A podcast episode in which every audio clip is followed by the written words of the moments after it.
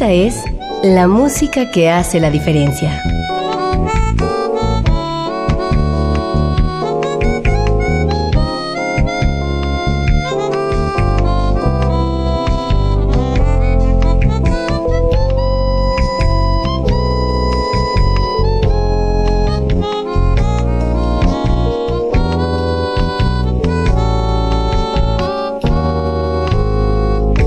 Las estrellas del pop y de la música brasileña.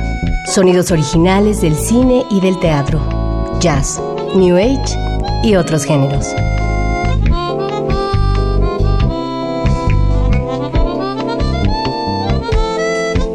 Una emisión de Radio UNAM con los comentarios de Germán Palomares Oviedo.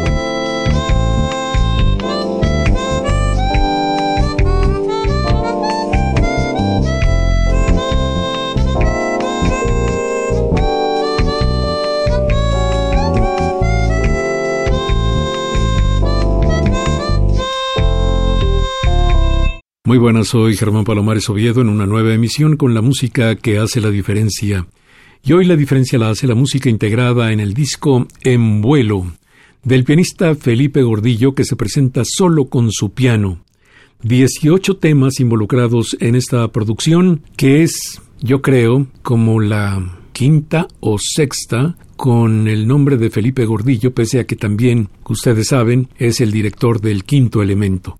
Felipe, te doy la bienvenida y qué bueno que sacas un disco así, a piano solo. Muchas gracias, buenas tardes Germán, un gusto, gracias por recibirme y aquí te lo presento, este nuevo disco. A ver, yo decía que tienes como cinco o seis discos ya con bajo tu propio nombre, pero um, haznos un recuento de eso, por favor. Así es, bueno, inicia con el disco Swing para una nota del quinto elemento, Luego seguimos con el disco Jazz for Friends, también del quinto elemento. El tercer disco se llama Cambio de Estación quinto elemento, cuarto disco, Los Fuegos de San Telmo, también con el quinto elemento. Quinto disco es Sabores Mexicanos, dueto dúo Gical con Gical Ireri Ramos. Y este vendría siendo el sexto disco, lo, lo contaste bien. y mm, dentro de muy poco, dentro de un par de meses, también una nueva producción a dueto, saxofón y piano, pero de eso ya tendremos tiempo para hablar. ¿Desde hace cuánto tiempo eres músico profesional, Felipe?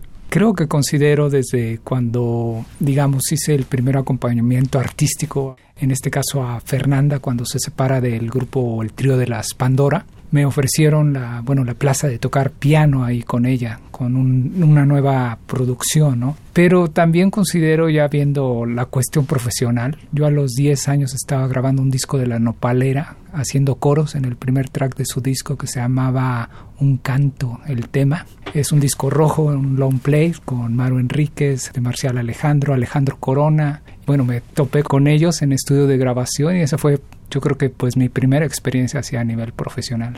¿Y cómo lograste llegar a ese estudio de grabación? ¿Por qué estabas relacionado con ese tipo de gente? Yo creo que llegué en esa situación por el maestro Antonio Armenta, que nos eligió bien, buscó un cuarteto vocal, entre ellos mi hermano, mi gemelo, y dos compañeras. Bueno, nos seleccionó dentro de clase, de la clase de solfeo o conjuntos corales, y de ahí al estudio de grabación. Bueno, yo ni lo podía creer.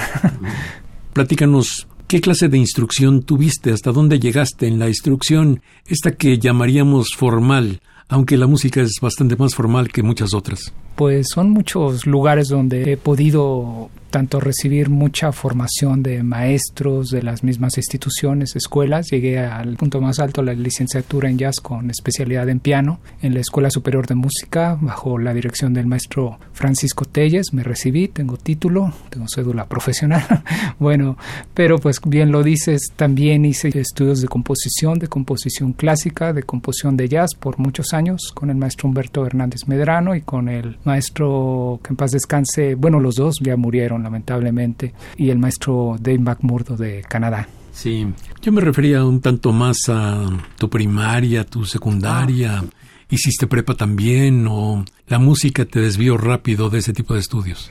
No, creo que me acompañó en todo momento, pero hice la primaria en el Colegio México, la secundaria igual, la preparatoria en el Centro Universitario México. Hice carrera también de arquitecto en la UNAM, llegué hasta el octavo semestre, La música me acompañó todo el tiempo, pero sí llegó un momento en decidir qué era lo que realmente me iba a dedicar y, fue la música. Sí, hace rato que quería preguntarte algo así, porque mm, a mí me parece que mm, la música es un arte bellísimo. Me parece que quienes se dedican a este arte son seres privilegiados, pero también me parece que los que solamente se dedican a la música tienen un panorama, digamos, restringido, muy diferente al que tienen aquellos que paralelamente a la música han estudiado algunas otras materias. Y bueno, la arquitectura es una materia artística, es una materia que se fusiona bien con otras artes y ni qué decir que con la música hay un maridaje perfecto. Bueno, sí, nunca la vi como algo ajeno, incluso me encantó estudiar ahí en la UNAM, en los talleres de letras. Me encantaba salir a hacer tomas de apunto, perspectivas, clases de acuarela, diseñar todo el tiempo, desvelarme, me gustó. la musical también lo hay. Y sí nos enseña a ser muy creativos, apreciar mucho también cuando ya uno es músico y está viajando, haciendo giras nacionales e internacionales, apreciar todo tipo de espacio arquitectónico, y se vive de otra manera, tienes mucha razón. Y lo sé porque yo hice cuatro semestres de arquitectura también. Muy bien, pues vamos a escuchar el tema que da nombre a tu disco En vuelo. ¿Por qué En vuelo? Tengo yo mucha imagen cada que compongo un tema y ese tema como que me hizo despegar hacia otra área. Ya lo tenía contemplado desde el tercer disco del quinto elemento y muchos de los temas yo a veces los repaso, los practico a piano solo, no voy a estar haciendo miles de ensayos con mis pobres compañeros, ¿no? Los tendré ahí diario tocando y probando, ese tema como que me hace explorar, es un tema como que podría ser una introducción de un concierto, ¿no? Y me da ese aire de volar libremente con la armonía, la melodía, improvisar, todo eso me gusta. Y además yo sé que tú eres un gran aficionado a la aviación en todas sus manifestaciones.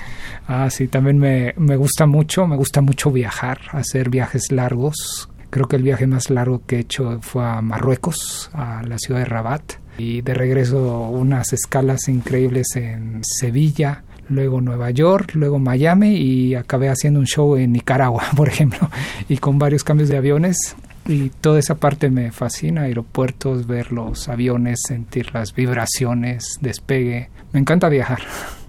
Pues aquí vamos a escuchar el tema que da nombre al disco. En vuelo es Felipe Gordillo, autor de todos los temas y por supuesto también de este que le da nombre a su novísimo disco, que está vestido de rojo y negro. Nada que ver con huelgas ni nada por el estilo, sino que ya vendremos a hablar de otro gordillo responsable de esta bella obra que ilustra En vuelo.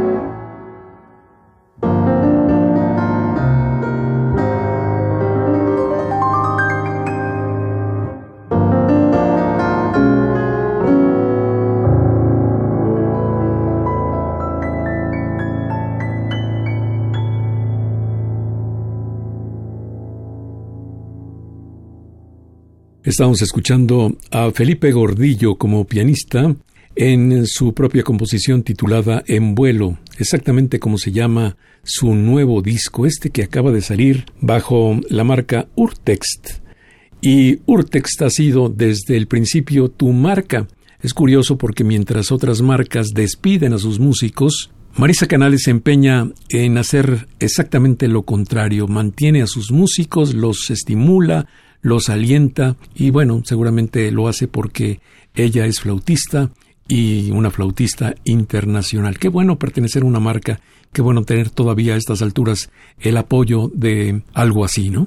Me gusta mucho esa relación, cómo hemos compaginado, cómo hemos sido empáticos al momento de presentarle los proyectos. En realidad yo le presenté este disco con otros dos proyectos, es decir, tres discos que vienen en puerta, tanto el dueto con Ernesto Ramos, el llamado Noob Duet, que pronto también saldrá junto con el nuevo disco del quinto elemento, que será el quinto disco del quinto elemento. Entonces cuando estoy realmente con ella conversando, está escuchando ella los tracks y pues estamos eh, intercambiando muchas alegrías, muchas emociones y ella tiene un corazón muy generoso con los músicos, se identifica bien y yo creo que por eso tenemos esa aceptación con ella de ya seis discos, incluso podría añadir un séptimo que grabamos con Carmen Leñero, el, todo el grupo Quinto Elemento, nada más añadimos un guitarrista a la grabación y salió también bajo el sello de Urtex que se llama el disco La perspectiva del gato.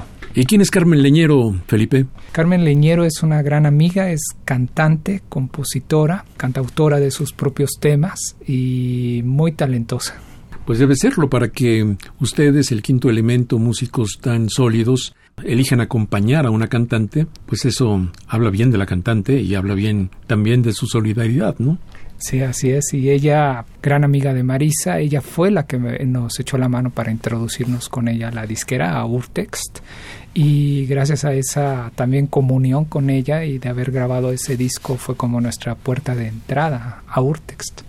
Pues muy bien, estábamos hablando de que la portada y la contraportada de tu nuevo disco En vuelo está hecha en tonalidades de rojo y negro. Nada que ver, decía, con cosas de huelga, pero sí tiene que ver con un concepto artístico muy importante de quién es y me va a dar mucho gusto compartir este conocimiento con nuestro auditorio. Así es, pues es de mi querido hermano, el más grande de la familia, el mayor, arquitecto, pintor, César Gordillo Aguilar, es su apellido. Esto evidentemente no tiene forma, es eh, un dibujo abstracto, pero ¿qué tiene que ver este dibujo abstracto con el nombre del disco? Pues bueno, yo casi la misma situación como en algún momento dado lo hice con Yasamuart, que a veces él me pide incluso la música para inspirarse y pintar algo al respecto. Yo le había dado incluso los temas del disco y él también me orientó y me dijo ponle en vuelo. Él también fue un poquito el cómplice del título. Yo tenía varios, ese era uno de ellos. Le mandé los tracks, él se puso a pintar libremente como lo hace Yasamar o los pintores oyen música mientras trabajan y él trazó esta perspectiva, formas, como dices, abstracto, un poco la idea. Yo por ahí como que veo teclas de piano, también hay disparadas. Algo por ahí él lo integró y lo desintegró y me encantó, ¿no? El momento en cuando ya me dio el resultado de su cuadro y lo propuse también al diseñador a Sergio, Sergio Rangel y le encantó junto con Marisa, le, se los presenté y ya de ahí ellos han transformado para tener la imagen de portada. Pues muy llamativo este arte de César Gordillo. Estoy casi seguro que otro de los títulos alternativos que pudiste haberle dado a este disco es Mi alma, como se llama el corte 1. Así es, no lo, lo, dices bien y este corte o este tema es como una radiografía personal. Algún día yo veía los, por ejemplo, mi hermano, él constantemente se hacía autorretratos a carbón, a lápiz y yo alguna vez lo pensé por dentro y si yo me hiciera uno con música, con armonía, con melodía, y un día así me agarró no ahí en el piano y salió este tema. Es como mirar hacia adentro de uno qué es lo que uno trae por dentro. Es difícil de describirlo no con palabras pero lo traté de plasmar con música. Pues es como una radiografía pero solamente que musical. Aquí está mi alma del disco en vuelo con nuestro invitado de hoy el pianista Felipe Gordillo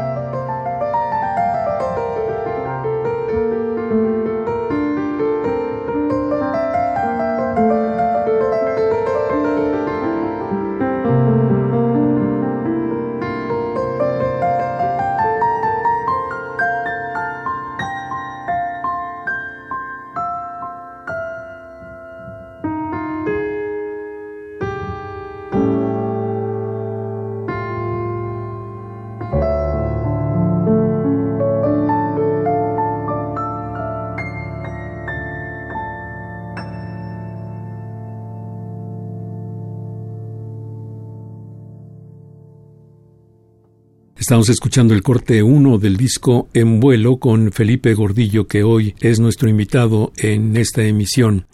¿Desde hace cuánto tiempo te presentas tocando el piano solo, Felipe? Pues lo hice mucho tiempo, en realidad siempre estoy tocando, ¿no? En casa. Siempre que hay la oportunidad, incluso en alguna prueba de sonido, cuando estaba de gira, o cuánto hotel veía con un piano que estaba la tapa levantada, siempre aprovechaba esos momentos de explorar sonidos, sonoridades, probar piezas que uno viene estudiando de clásicos. Me gusta mucho tocar Ponce, Armengol, Brahms, Beethoven. Vaya, son autores que recurro constantemente a probar algunos rusos también y entonces en ese sentido siempre estoy tocando, no lo veo como algo ajeno. También di conciertos en cuanto a música clásica, exámenes de estudios con una concertista, la maestra Teresa Delgado. Entonces sí lo he venido haciendo de alguna manera, pero ahora yo creo que con este disco se me están abriendo puertas para exponerlo ya de manera individual Ahorita acabo de dar un preconcierto de la presentación de este disco en el antiguo colegio de San Ildefonso, en un gran piano, un piano Petrov de Colentera de muy buena sonoridad. Y son cosas que quiero estarlas provocando de ahora en adelante.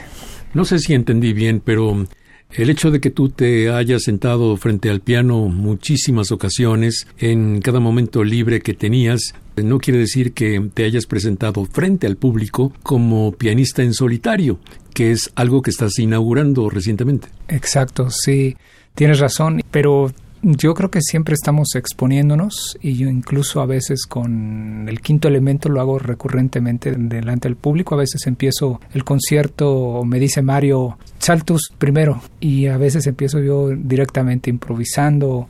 O sea, rompemos mucho los esquemas de que tiene que salir el quinteto a tocar al mismo tiempo y empezamos a hacer cosas un poquito diferentes a las que se hacen ahora ya un concierto en forma de una hora, hora y media programado, ¿verdad? Con todo este material. Recién pues tengo, como te decía, esa fortuna y próximamente lo voy a exponer en dos lugares importantes, en una sala, en la sala Blas Galindo y en el Museo del Carmen de San Ángel. Ya me ofrecieron presentar este disco en esa situación.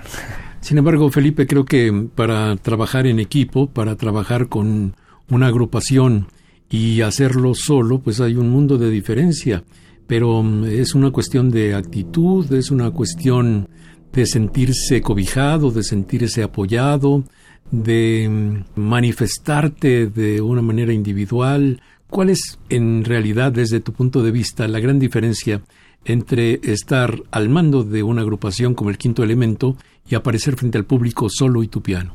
Sí hay diferencias realmente, sí se siente pues ese cobijo, ¿no?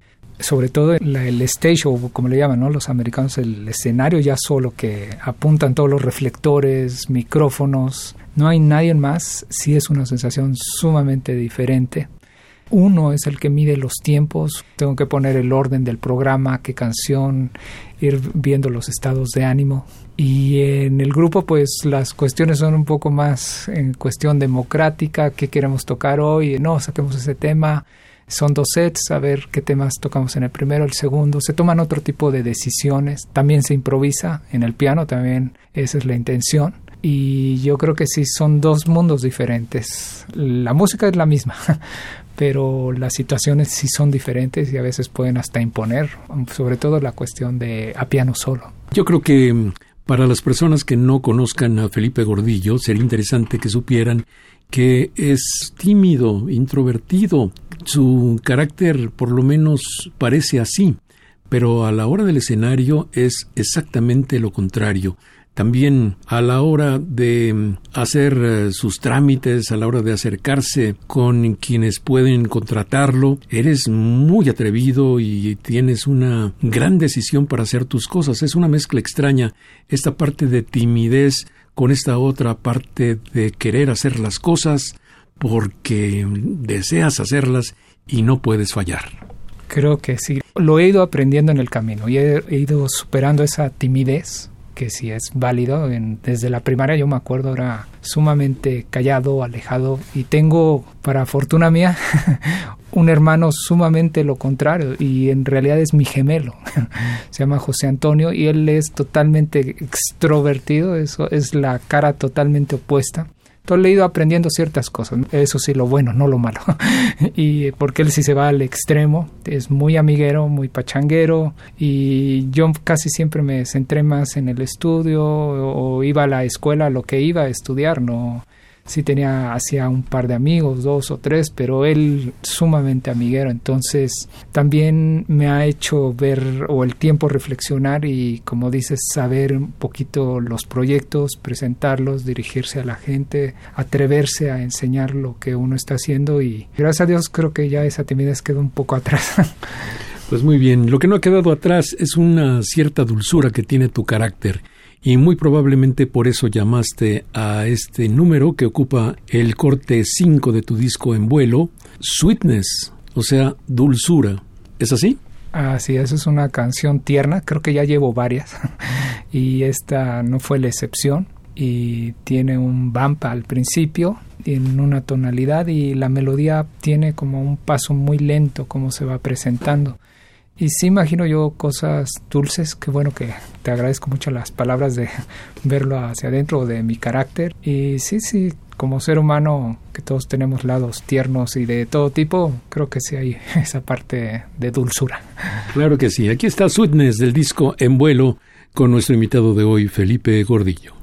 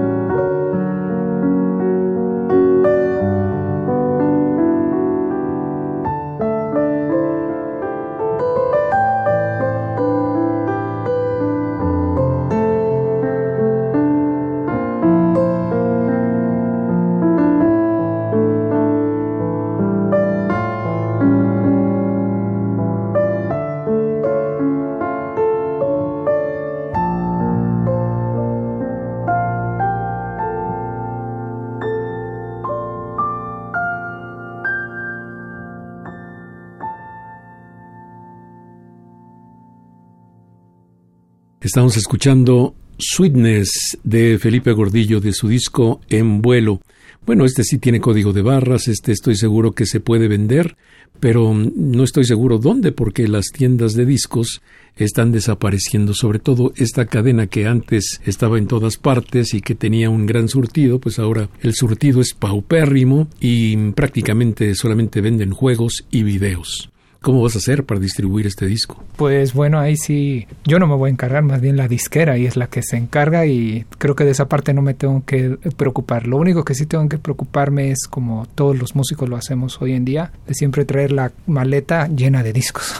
Ahora un disco más le voy a, aunque pese más la maleta, y creo que el hecho de también nosotros como músicos provocar los conciertos ellos sí, afortunadamente, buscan la distribución, lo, eh, tienen las opciones Urtex, eh, tanto en tienda física como en tienda digital, y han tenido también contactos, y es lo que me gusta de Marisa, que ya me ha dicho de varios discos que ya incluso están en plataformas allá en Francia, también en la marca Naxos, que es una marca importante en Estados Unidos. Al dueño de esa marca le presentó ella el primer disco del Quinto Elemento, y le fascinó. Entonces, cada que sale un disco del quinto elemento se lo manda, le ha solicitado copias y bueno, de eso pues como te decía no me tengo que encargar ellos mismos, la misma disquera reserva discos y muchos de los discos se los llevan al extranjero. Sí, creo que Urtext es una marca pionera en cuanto a la distribución digital. Lo que no sé muy bien es cuál es el resultado de esta distribución digital. ¿Deja dinero? ¿Ves recompensado tu esfuerzo de alguna manera con esta distribución digital, Felipe? Pues sí, hay regalías por parte de ella, de todo hemos hecho algunas negociaciones y actualmente pues está todo lo del streaming, que es lo que está realmente de moda y por las reproducciones de los temas o los tracks ya nos dan ciertas regalías. Pero evidentemente ni la distribución física ni la digital alcanzan para traer de regreso el dinero invertido. Claro, si se, uno invierte dinero, la recuperación yo creo que es como contada a través de los conciertos, a veces se venden 10 discos, a veces 20, algunos conciertos con el quinto elemento hemos vendido como 60, 80 discos, entonces es muy variable y a veces en un club de jazz compran 3, compran 5, 7, pero siempre se están vendiendo. Lo único que tiene que prevenir uno es de siempre traerlos, porque sería fatal ir a un concierto y llegar sin discos. Seguro.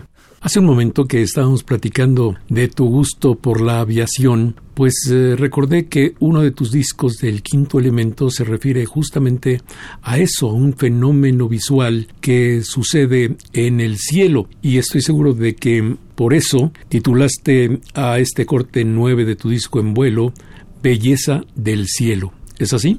El disco que te refieres se llama Las Luces de San Telmo, Los Fuegos de San Telmo, que fue el cuarto disco del quinto elemento, y fue en base a una experiencia de avión que creo que en otra entrevista lo comentamos muy muy ampliamente. Y bueno, relacionado a eso o sobre todo este título de este tema de Belleza del Cielo, recurrentemente me gusta salir, hago ejercicio, me voy a andar en bicicleta, es una de mis buenas pasiones y tengo mucho documento fotográfico y me gusta mucho observar el cielo, las nubes, los reflejos, los atardeceres, cómo el sol se oculta, destella los rayos. Y aquí aunque es difícil aquí en la ciudad que tengamos días azules, me he procurado salir o lo hago y a veces es cuestión de suerte, entonces le tengo yo mucho respeto, admiración al cielo, lo, a esos azules, esos blancos, todo ese colorido es lo que me hizo inspirarme en este tema.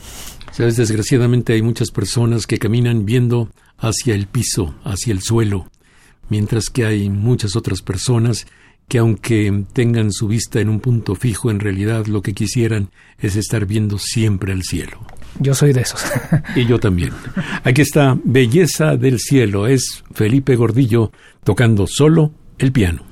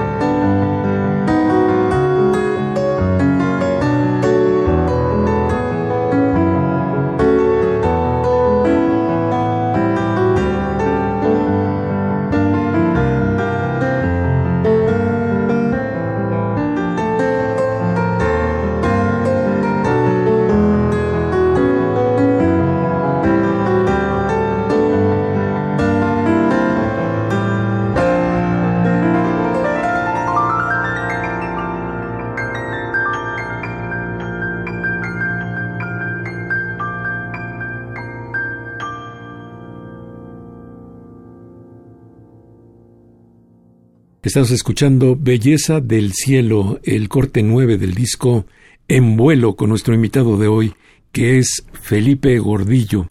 Bueno, este disco seguramente tendrá una muy buena repercusión, pero yo me he dado cuenta de que los discos que salen así con solistas, pues a veces aterrorizan un poco al público. Es decir, el piano es toda una orquesta y sin embargo a algunas personas no les gusta escuchar a solistas, prefieren a los grupos. ¿Te has dado cuenta de eso? Sí, claro, soy muy consciente, ¿no? Incluso en formaciones de dueto, trío. Creo que la magia está en la manera de presentarlos, tanto el pianista piano solo o el pianista acompañado con violín o con voz, no sé, o en todas las situaciones que se pudieran dar como cuartetos, quintetos generalmente cuando vemos las orquestas pues hay mucho hacia dónde ver, mucho hacia dónde escuchar, el oído puede centrar la atención hacia cierto instrumento, lo disfruta, todo es muy rítmico, pero a veces en el piano también podemos nosotros como pianistas, compositores, tanto componer temas que tengan ese mismo interés musical, que tengan todo ese movimiento y nosotros en el piano de los grandes secretos, bueno, que no es secreto, ¿verdad? Algunos maestros así me educaron y siempre me hicieron ver el piano como una gran orquesta, donde están los timbales en el lado izquierdo, donde está un glockenspiel del lado derecho, donde está la voz humana en la región central, donde están los chelos, etcétera. Entonces, vaya, si como pianistas no aprovechamos toda esa extensión del piano y procuramos también meternos áreas como la armonía, la rítmica, creo que desaprovecharíamos al público. Es un gran reto, ah, porque uno lo tiene que hacer todo. Ah, Sabes que yo he encontrado pianistas que tienen una cierta reputación y que son pianistas de una sola mano que mm, algunas veces es la mano derecha o la mano izquierda, según sean diestros o zurdos, pero muchos pianistas, para no decir pocos, pues hacen como que tocan con su mano menos hábil pero en realidad no están tocando. Tú sí utilizas las dos manos y de una manera muy amplia. Lo que estoy diciendo parece una tontería, pero tú sabes que es así. Creo que ahí, es donde nos pone a prueba el instrumento para saber, por ejemplo, cuando uno toca Rashmaninoff, ahí no hay de que si uso la izquierda o uso la derecha, ahí tengo que emplear las dos a fondo. Hay otro tipo de músicas donde va muy garigoleada la derecha y la izquierda está descansando. Entonces, a veces a mí me gusta practicar, por ejemplo, de lo que más me gusta es Bach y he compuesto obra bajiana también. Y todo el tiempo las dos manos se mueven, están activas.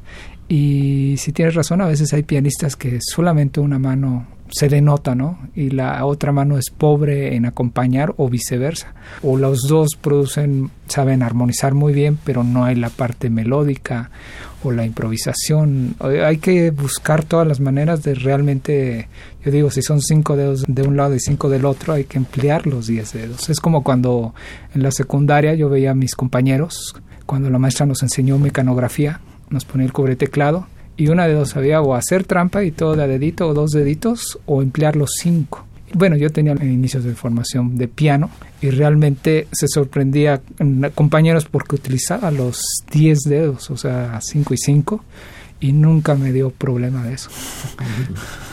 ¿Qué querrá decir Free Spirit, el espíritu libre? ¿A qué te refieres con este título, Felipe Gordillo? Bueno, he sentido en algunos momentos como de soledad, como el espíritu de nosotros o nuestra alma, lo que está dentro de nosotros, que nos hace ser conscientes, hablar, sentir, tener emociones, como muchas veces debe de despegar esa parte interna de nosotros a siempre ser libre. Eso es lo que quiero decir. Sí, muchos pensamos que hay tantas cosas, tantas limitaciones, tantas cotas que en realidad no somos libres, pero también es justo y yo creo que es parte de nuestra obligación sentirnos libres, aunque no lo seamos del todo, porque ya sabemos que, empezando por las leyes, hay tantas cosas que nos impiden serlo. Pero creo que sí, la convicción de ser libres es muy importante. Sí, yo en una de las cosas que amo de la vida es eso, la libertad absoluta, sin condicionamientos. Siempre he dicho que nada es a fuerza, es parte de mi filosofía, ni incluso grabar un disco ni dar un concierto, sino todo en la vida debe de fluir con mucho más naturalidad.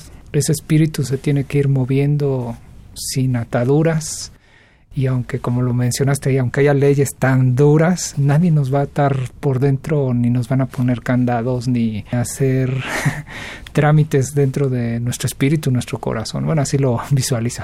Seguro, y por eso llamaste a este tema Free Spirit, el espíritu libre. Aquí está de su disco En vuelo, Felipe Gordillo.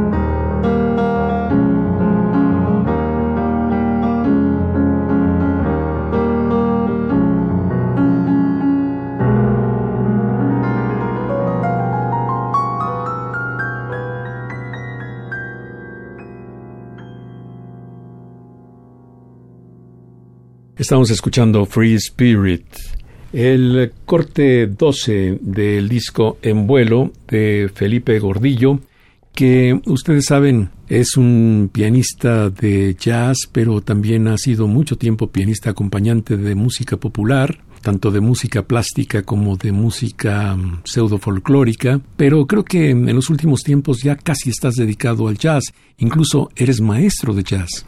Sí, así es. Tengo afortunadamente el privilegio de estar a cargo de la carrera de jazz en el sindicato de músicos, en los talleres, a cargo de ocho chicos ahorita.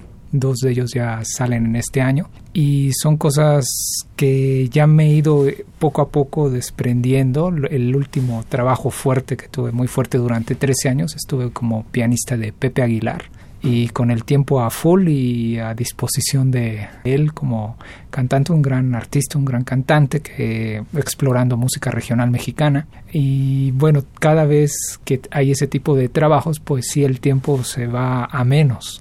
Pero ya de hace tres años más o menos que viene esa parte de, de ya no hacer eso, me he dedicado ahora al, ahora sí puedo decirlo al 100%, tanto a jazz, a la composición, al piano, a los proyectos, al quinto elemento, al dúo a todo. Estoy de lleno ahorita. Un día me enojé con un comentarista colega mío porque dijo que México es uno de los pocos países en los que se puede vivir del jazz. Yo no opino así, pero ¿tú qué opinas? es duro. Realmente si no diera clases, si no tuviera, por ejemplo, ese soporte, porque aparte soy maestro, tengo tres cátedras en el Centro Cultural Olinjo Listli desde hace 19 años, lo mismo en el Sindicato de Músicos. Digo, si no tuviera ese soporte y, bueno, en su época, pues qué bueno acompañar artistas, gana uno muy bien, incluso más que cualquier sueldo de, de maestro en cualquier institución pero sí realmente es muy aventurado o muy ambicioso decir que se puede vivir del jazz. Si un músico gana desde un promedio de 500 pesos a 1000 pesos por tocar en un club de jazz, tendría que tocar unos 20 o 30 conciertos en el mes para igualar un sueldo de una trilista, por ejemplo, de orquesta que tranquilamente por ir a ensayar dos veces a la semana y presentarse el fin de semana gana 25 mil o 30 mil pesos. Bueno, ya estoy echando muchos números Así es, pero un músico de jazz actualmente a veces tardamos, no estamos tocando de manera tan continua como quisiéramos, ¿no? Los clubs, los restaurantes que aceptan jazz ponen muchas condiciones, uno invierte mucho dinero en transporte, gasolina y luego a veces está muy condicionado ciertos trabajos, entonces sí cuesta trabajo, pero tampoco vamos a decir que no se podría. En un futuro yo tal vez podríamos vivir los músicos mexicanos del jazz. Bueno, si lo que mi amigo quiso decir sobrevivir del jazz, pues de alguna manera o de otra sí se puede. Pero vivir con dignidad solamente tocando jazz en México, desafortunadamente, no hemos llegado a ese momento. Bueno, vamos a escuchar el corte 13, que se llama Travesía, como una famosa canción de Milton Nacimiento, uno de sus primeros éxitos que incluso trajo a México muy temprano en la carrera de ese gran cantante y compositor brasileño. Evidentemente este no es un tema parecido a aquel, este es un original de Felipe Gordillo. Muchas travesías en tu vida, Felipe. Muchísimas, por muchísimos lugares, muchos capítulos, muchas historias, mucha gente que he conocido. La vida me ha puesto en todo tipo de situación. Creo que una de las experiencias ahorita, por ejemplo, que tuve a final de año, muy bonita experiencia y siempre lo hago de manera continua. Visito un tío que tiene actualmente 92 años, acaba de cumplir. Y lo admiro como poca gente de veras por todos sus hábitos, toda su manera de pensar y ese tipo de travesías estando ahí en su casa con mi familia y todo, luego yo a veces extiendo mi viaje y me quedo todavía unos días más con él. ¿En dónde? En Cuernavaca, Morelos. Tiene una casa preciosa con alberca, no hay ni que salir a la calle, todos los días cielo azul. Siempre me llevo allá mis equipos, me llevo un piano, un piano digital, me llevo, estoy componiendo, o sea, de una manera sumamente tranquila. Eh, ahorita compuse como unos 8 o 9 temas más. Y referente a lo que te decías de travesía, trato de siempre aprovechar los momentos, el tiempo, el hoy, el ahora, creo que esas son mis grandes travesías. Todo me gusta eh, cuando desde que amanece hasta cómo voy a encender el auto, venir, por ejemplo, aquí contigo. Creo que todas esas son las experiencias que vivimos a diario y son muchas, son muchísimos viajes, anécdotas y siempre las atesoro mucho ahí en el corazón como ese querido tío que ahí sigue echándole ganas y está requete bien. Pensé que era sinónimo de aventura y tú lo acabas de confirmar. Aquí está pues Travesía del disco En vuelo con Felipe Gordillo.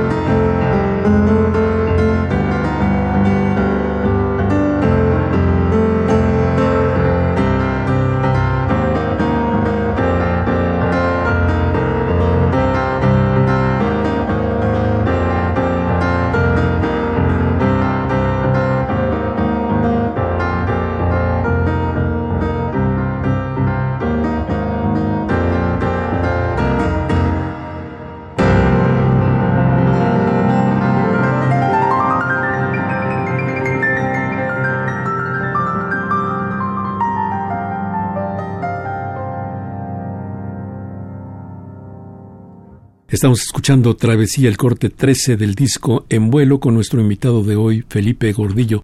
Háblame de dónde grabaste este disco, cuáles fueron las condiciones, qué clase de piano utilizaste, Felipe.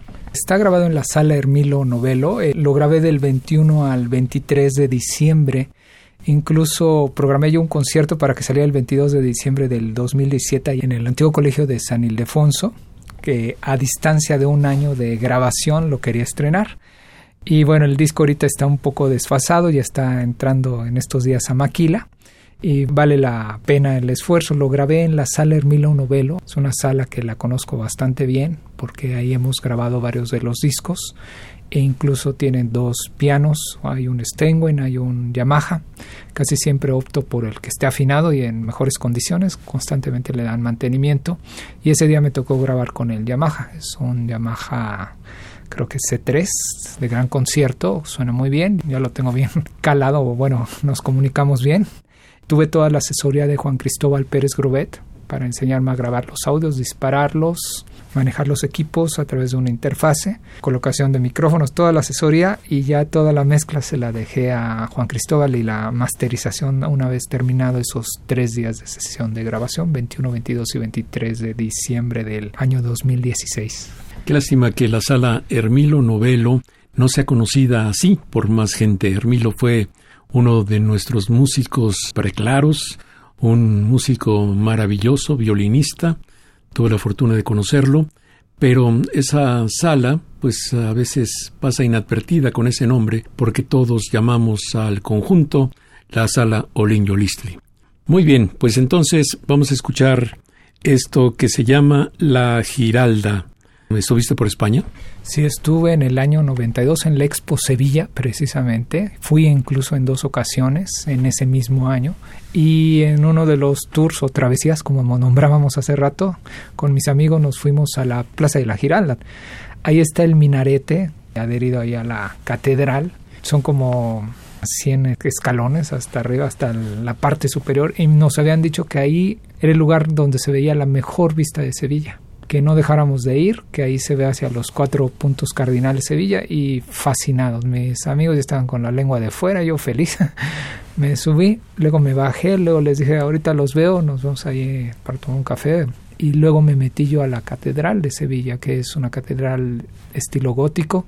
Muy buena catedral, me inspiró muchas cosas, me dejó pasmado. Era la primera catedral que yo me metí en Europa y pues haciendo todo el recorrido, los ocres, los vitrales, el colorido, la atmósfera, muchos ocres, luz que penetraba por las ventanas, fui haciendo el recorrido, admirando la silencio, voces hablando y de repente sí me topé con la Virgen de Guadalupe, símbolo fuerte de nosotros como mexicanos y se me impactó, o sea, era la primera vez que veía a la Virgen fuera de, de México, ¿no?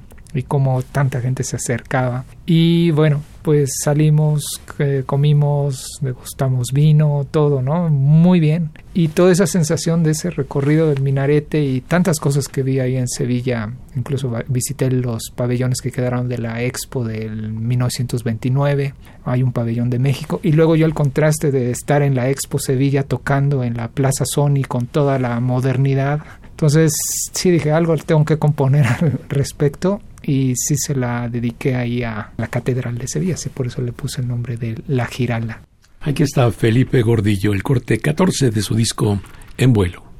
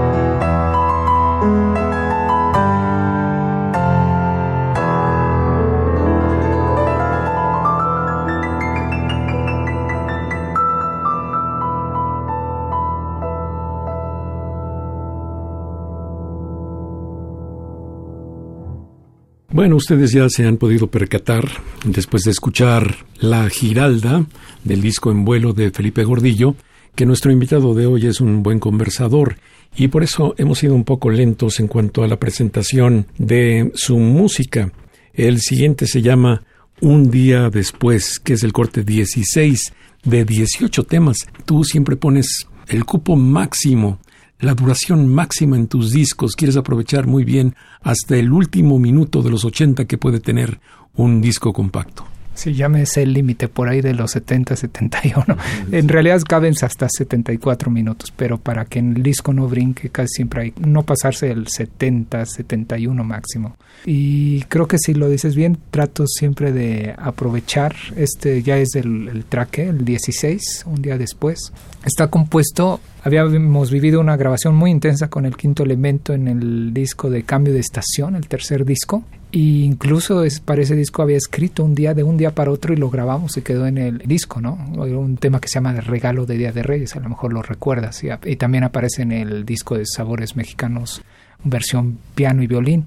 Y después de haber descrito y de haber llegado a la grabación, recoger ya todo el equipo, haber hecho todo ese trabajo tan intenso de tres días, al día siguiente, después de toda esa jornada, me senté al piano y así lo titulé. Compuse ese tema que precisamente ya en cuestión de relax, etcétera, salió ese tema y le puse un día después. El título completo sería un día después de haber grabado, tres días o después de la grabación.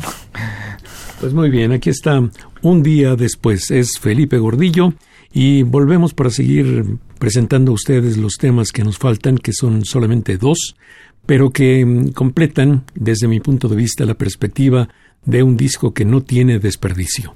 Se llama En vuelo y es nuestro invitado de hoy, Felipe Gordillo.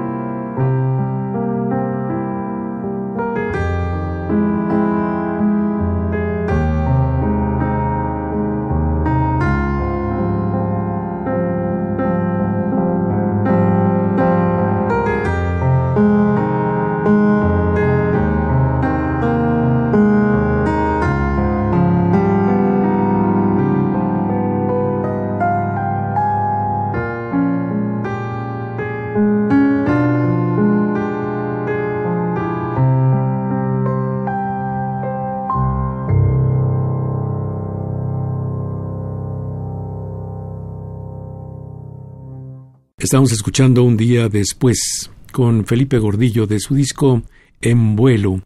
Ojalá que ustedes lo vean, que se hayan sentido atraídos por la música incluida en esta producción, grabada en el 2016 y que se tardó todo el 2017 en irse fraguando para que aparezca en estos primeros meses del 2018.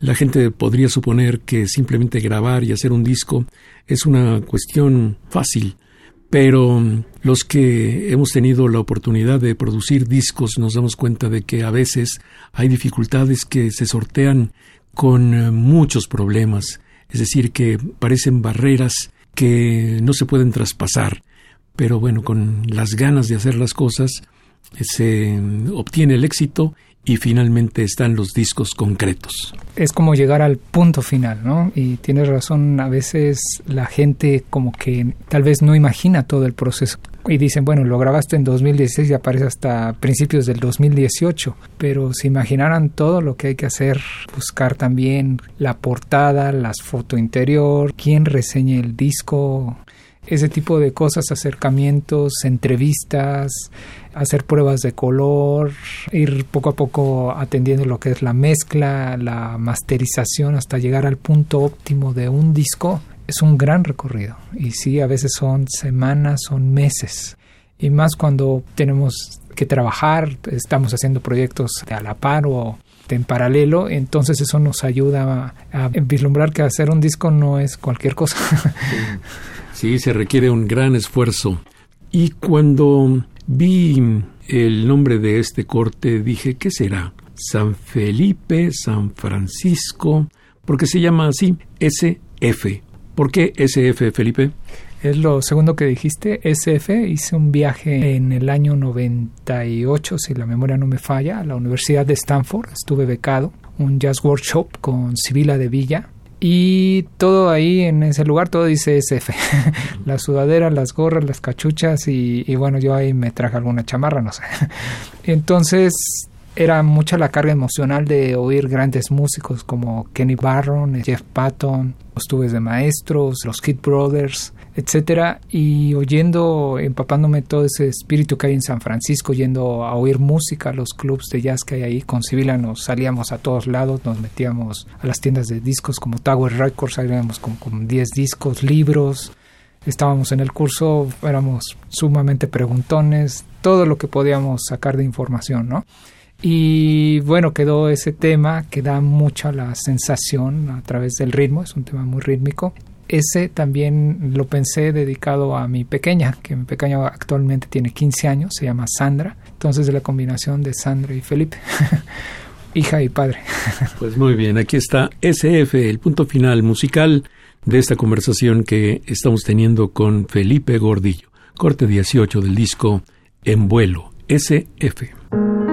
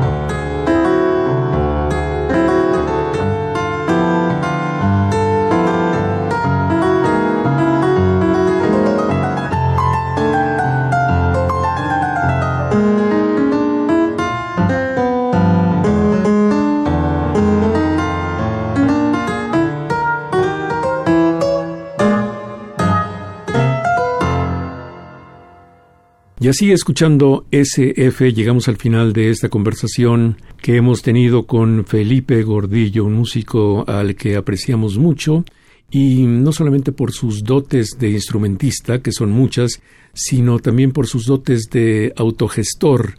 Él se las arregla para estar siempre ocupado, para tener trabajo para sus dos o tres proyectos, y espero que también tengas mucho trabajo así en esta modalidad nueva que es a piano solo, Felipe. Muchísimas gracias por tus deseos, por la invitación a este programa, por darle cabida a este proyecto que es un proyecto hecho con el corazón. Ahí es otro de los tracks que vienen ahí contenidos y hay muchas cosas que uno tendría que agradecer a la vida, a personas como tú que abren estos espacios y es donde va a tener eco o resonancia lo que uno hace, lo que uno a veces podríamos decir trabaja en solitario o compone o diario estamos tocando, componiendo, como decías, no hay descanso, no hay relaxing, aunque ese tema de relaxing sí, te confieso que lo planeo para alguien que se siente en un buen sofá y que lo oiga. Si no, hay, bueno, ojalá les haya gustado y pues agradezco mucho esos buenos deseos. Deseo mucho trabajo para toda la gente, también para ti, en este año que inicia. Y el día 18 de marzo voy a presentar este disco en la sala Blas Galindo del Centro Nacional de las Artes a las 7 de la noche, por si gustan acompañarme y oírlo totalmente en vivo estos 18 tracks. 18 de marzo en la sala Blas Galindo del Centro Nacional de las Artes, 7 de la noche. Ahí estaremos. Gracias, Felipe Gordillo.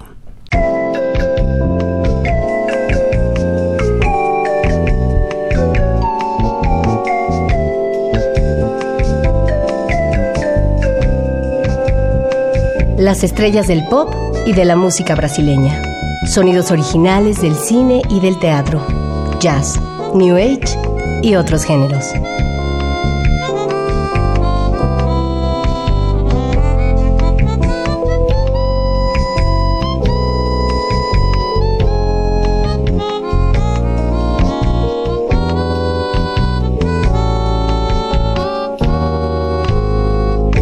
La música que hace la diferencia.